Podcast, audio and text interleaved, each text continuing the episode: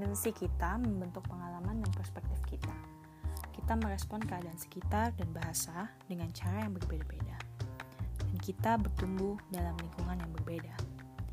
Namun, apapun tendensi kita, dengan pengalaman dan kearifan yang lebih baik, kita dapat belajar untuk memanfaatkan kekuatannya dan mengimbangi aspek negatifnya.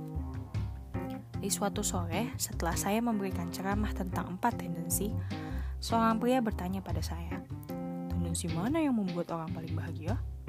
Saya terkejut saat menyadari bahwa pertanyaan yang sangat wajar ini tidak pernah terpikir oleh saya.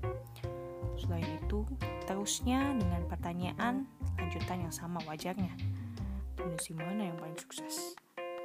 Saya menyadari bahwa jawabannya seperti yang sering terjadi, bergantung. Bergantung pada bagaimana seseorang mengatasi kekuatan dan kekurangan dari suatu tendensi. Orang-orang paling bahagia dan paling sukses adalah mereka yang telah menemukan cara-cara untuk memanfaatkan tendensi mereka demi kepentingan mereka dan, masih sama pentingnya, menemukan cara untuk mengimbangi keterbatasannya. Bagi kita semua, sangatlah mungkin untuk mengambil langkah-langkah menciptakan kehidupan yang kita inginkan.